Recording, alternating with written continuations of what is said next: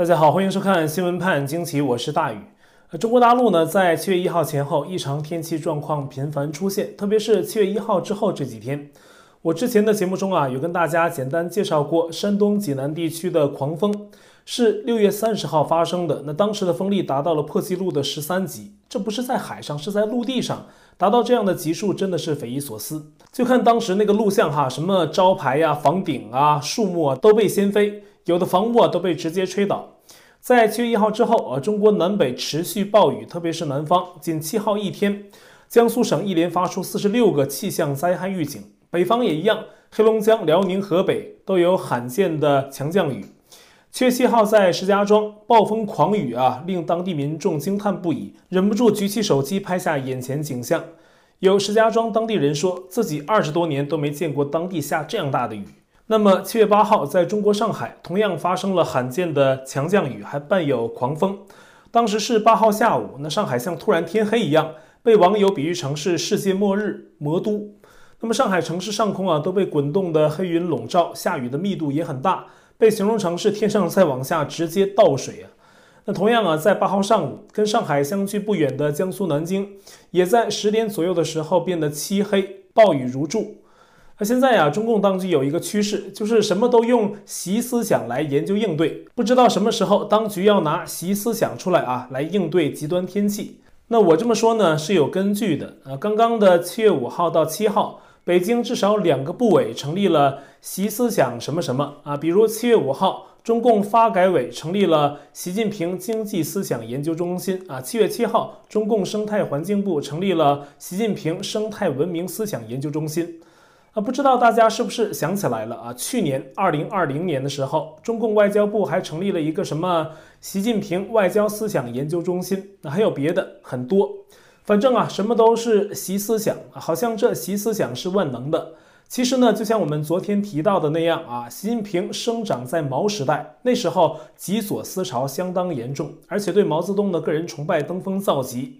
习近平还有他领导圈子里的人，那个时候呢，并不读什么书，上什么学啊，学的都是当年毛泽东的这一套。那带着这样的思想烙印，走到今天。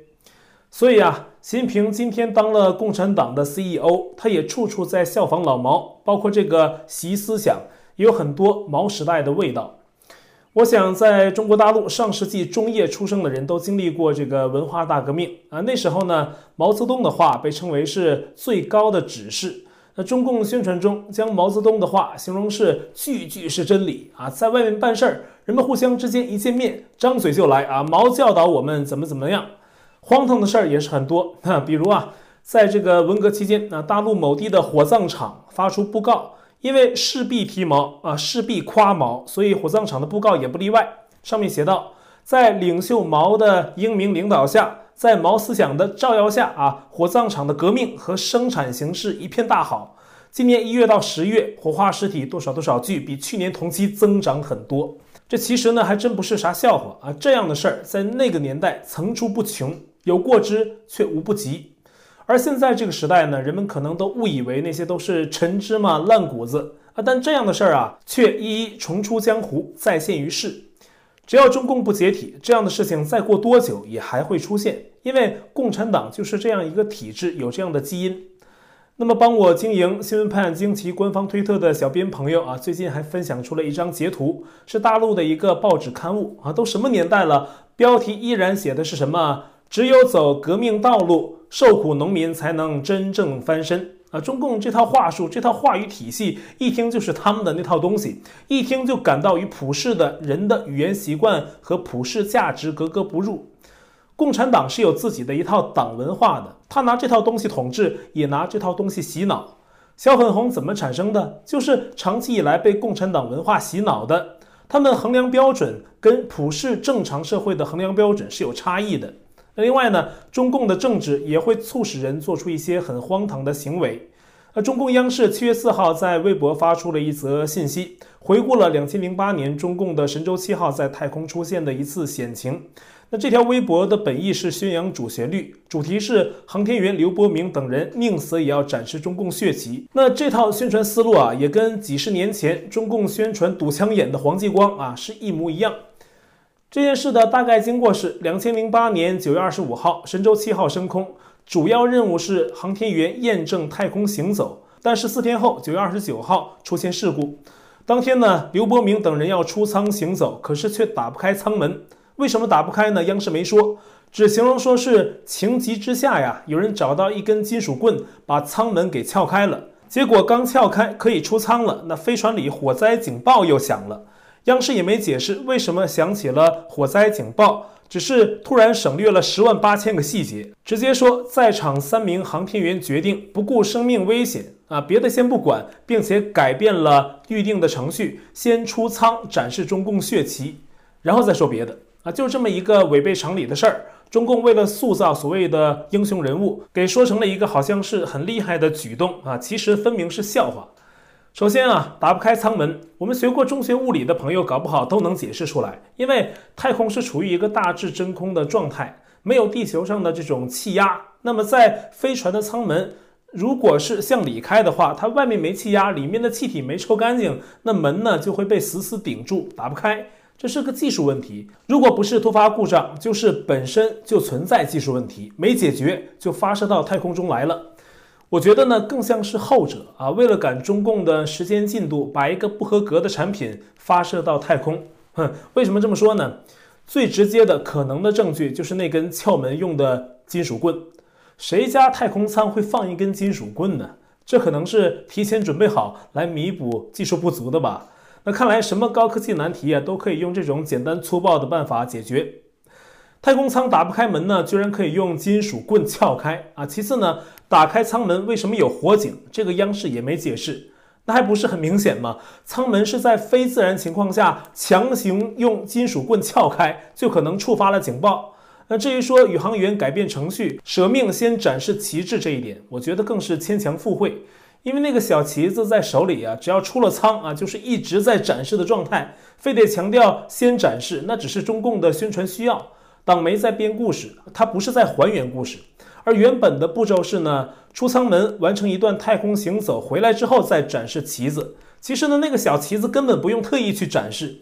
所以这件故事的原貌应该是啊，因为技术问题，中共的飞船舱门打不开，被宇航员用提前准备好的棍子撬开了，那触发了火警，然后知道原委的宇航员呢，还是走出舱门完成规定动作。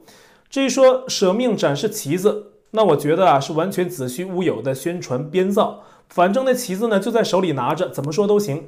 但是大家知道吗？假如这种事儿发生在美国，美国媒体会怎么报道呢？那一定是追究飞船本身的技术问题。拿棍子撬舱门的这事儿啊，会成为国际笑话，中共都会报道。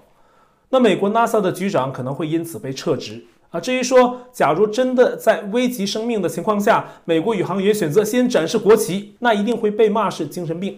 但是呢，这样荒唐的事儿啊，在中共国就被改编成了一件正经事儿在报道。我今天还看到了一个更奇葩的事儿啊，最近上海不是连续发生了2起领导被海外的留学归来的下属割喉杀死的惨案吗？结果有人呢就翻出了国内的购物网站上面推出的一款叫做防割围脖的产品。那产品介绍写的是防切割、耐磨、防割护脖啊，有的网友很搞笑，还在截图上写下了8个字：书记必备，领导必备。我还去查证了一下，还真有这款产品。我发现不止一个大陆购物网站有这种产品，好多家都有。看上去啊，应该不是新近推出的，早就有。只不过呢，最近因为大陆这种割喉报复性事件频发，被网友给翻了出来，受到关注。那么近日在广东清远呢，还发生一件事，当地一家卖肠粉的老板娘被10几名城管围住，因为这位老板娘被认为是占道经营，所以招来了城管。而中共的城管是不跟人讲道理的啊，上来就是动粗，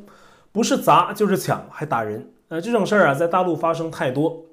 但这起事件啊，太不一样了。只见这位老板娘从餐馆里拿出了2把菜刀，朝这些城管挥舞。那这些城管始终不敢上前。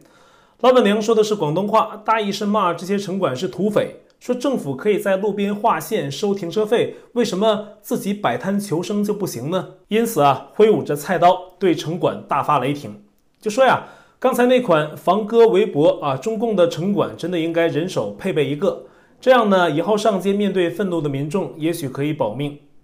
我们刚才都在跟大家介绍中共国发生的这些荒诞的事情，然而呢，还有些事儿是既荒诞又邪恶。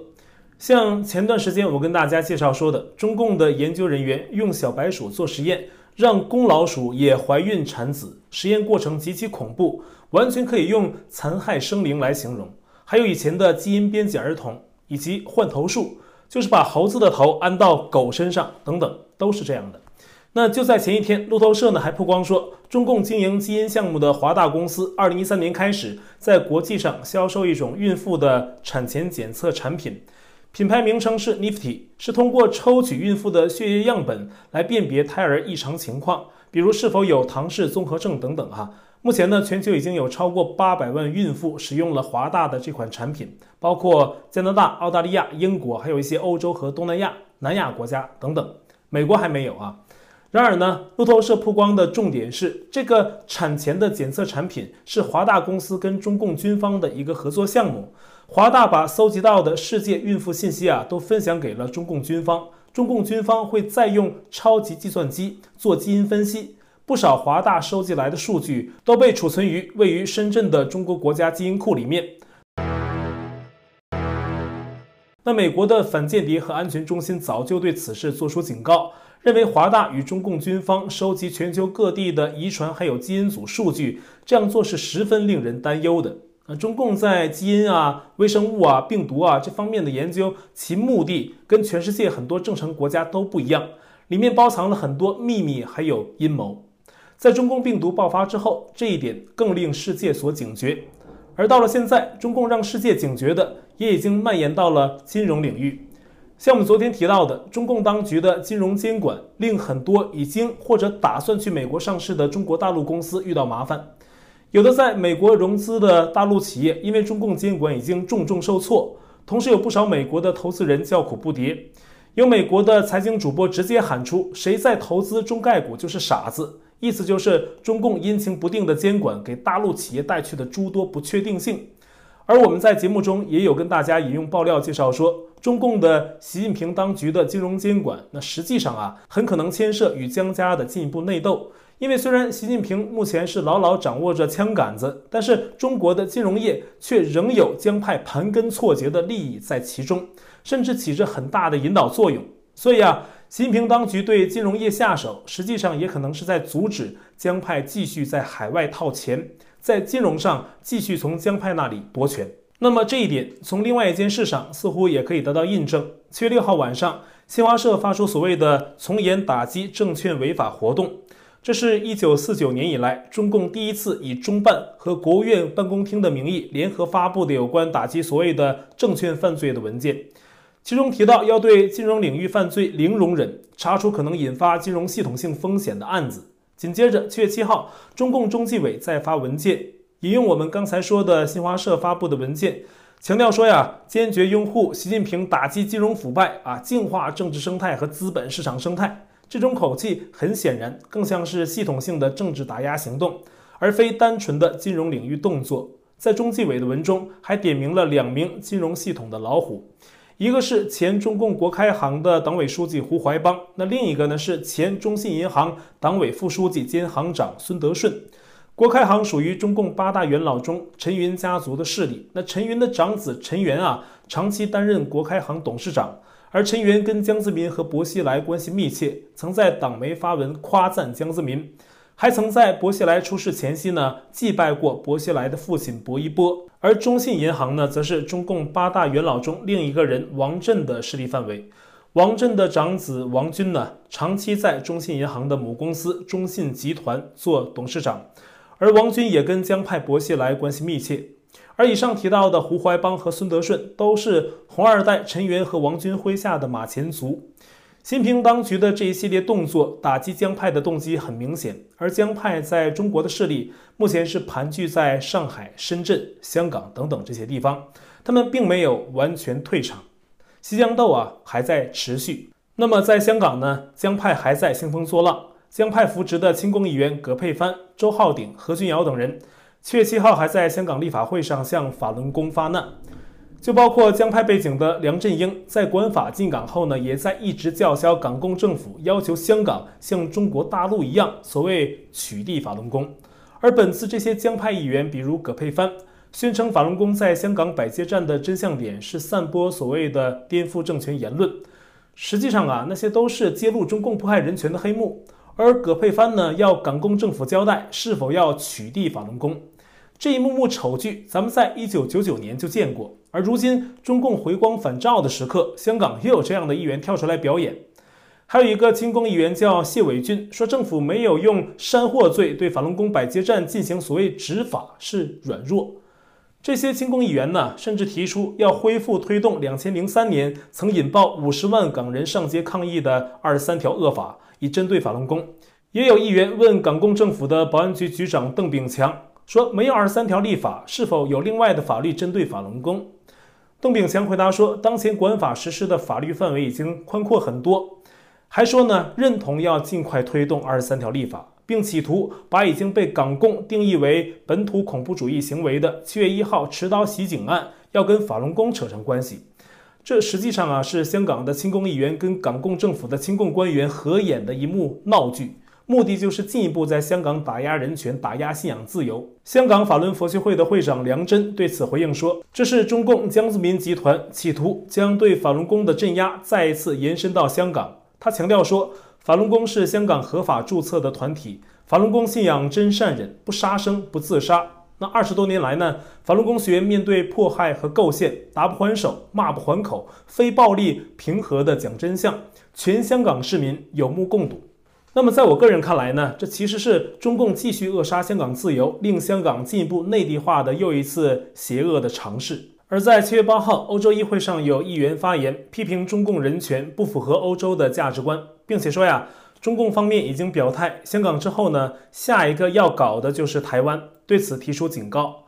7月6号，美国白宫在推特上发文，用国旗代表各个收到美国疫苗资助的国家，那其中就包括台湾、中华民国。 这一推文得到了台湾总统蔡英文的转发，但是7月7号，白宫就因为上面有中华民国的国旗，把相关的推文给删掉了。其实，在当今这个时代呀，对中共施压就是潮流，不会有任何问题。中共除了喊一喊、骂一骂，也不敢有任何具体的报复行动。白宫的这一做法呀，无异于是自降身价。如果是川普执政，想必这不会发生。 台湾外交部表示呢，希望美国不要因为相关推文的删除引发各界不必要的猜测或误解。而路透社在报道时则说呀，美国这么做实际上表达的态度是没有正式承认台湾政府，还在坚持所谓一个中国政策。目前呢，美国现政府对台湾对中共的政策虽然跟川普时期保持了一定的连续性，但还是显得有些模棱两可。 但反过来看呢，中共对美国等西方国家的明争暗斗、咄咄逼人，可是实实在在的。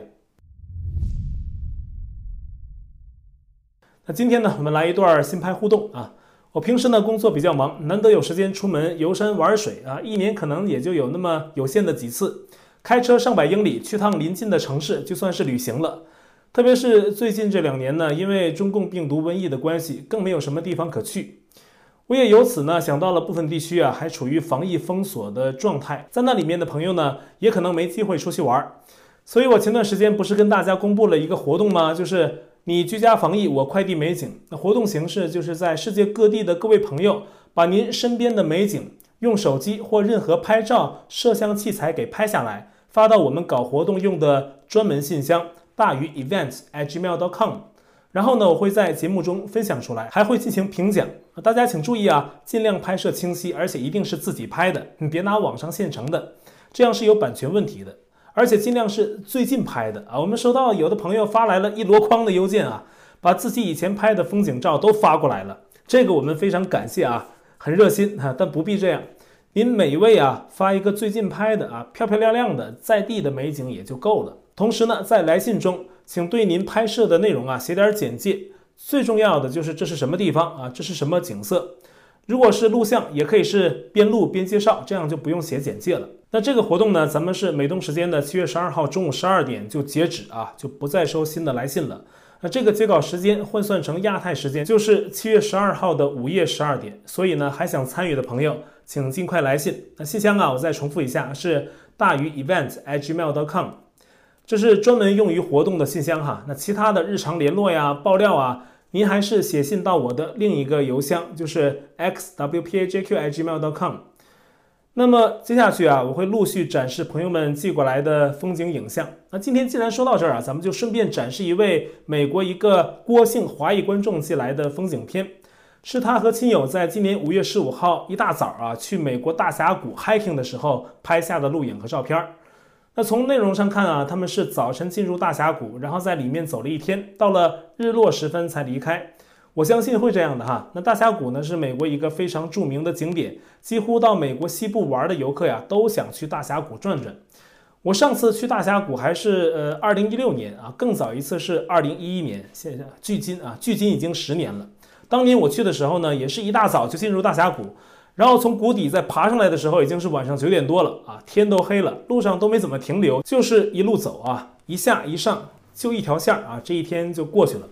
因为呢，它其实很深啊，从大峡谷的顶上往下看，看那个直升机在下面飞啊，就像是蚊子一样小。所以呢，有机会大家呢到美国玩，可以呢去大峡谷转一转。那咱们节目的这个你居家防疫，我快递美景的活动呢，咱们就说到这儿啊。其实呢，我个人如果长期在一个地方办公啊，没时间出去玩，我有时呢也会在网上找一些东西来看啊，也是我的一种放松的方式。但是电影啊，我是看的越来越少啊，看的比较多的是一些艺术的表演。我记得前段时间呢，给大家推荐过一个网站，叫神韵作品网站，英文名叫神韵 Creations， 大家上网 Google 一下就能找到了。我最近工作之余呢，浏览这个网站是最多的啊，上面有好多各种各样的艺术表演影片，包括舞蹈啊、美声歌曲啊，还有器乐演奏等等。我今天看这个网站推出了最新的一部小歌剧，名字叫《唱给你的歌》，那长度呢大约是20分钟，由神韵艺术团的美声歌唱家出演，是用优美动听的美声歌曲讲述一个现代发生的故事。那截至我们节目播出的时候呢，这部小歌剧还处于 pre-order 预售的状态。那现在呢是在预售期内，可能显示的是优惠价，那过了预售期呢，价格可能会再涨一点啊，有可能。我觉得呢，繁忙的工作生活之余，看一看艺术表演，心情会很放松，是一种很好的休息。所以啊，在节目的最后，我把这些推荐给大家，也希望呢，咱们各位朋友劳逸结合，休息好之后，工作呢也会事半功倍。好，我在 Telegram 上面的观众讨论群是 t.me/xwpajq/US， 节目信箱是 xwpajq@gmail.com， 还有我的会员网站网址是dayu.us.com。也欢迎您订阅本频道并点击小铃铛获得节目发布通知。那感谢您的收看，我们下期再会。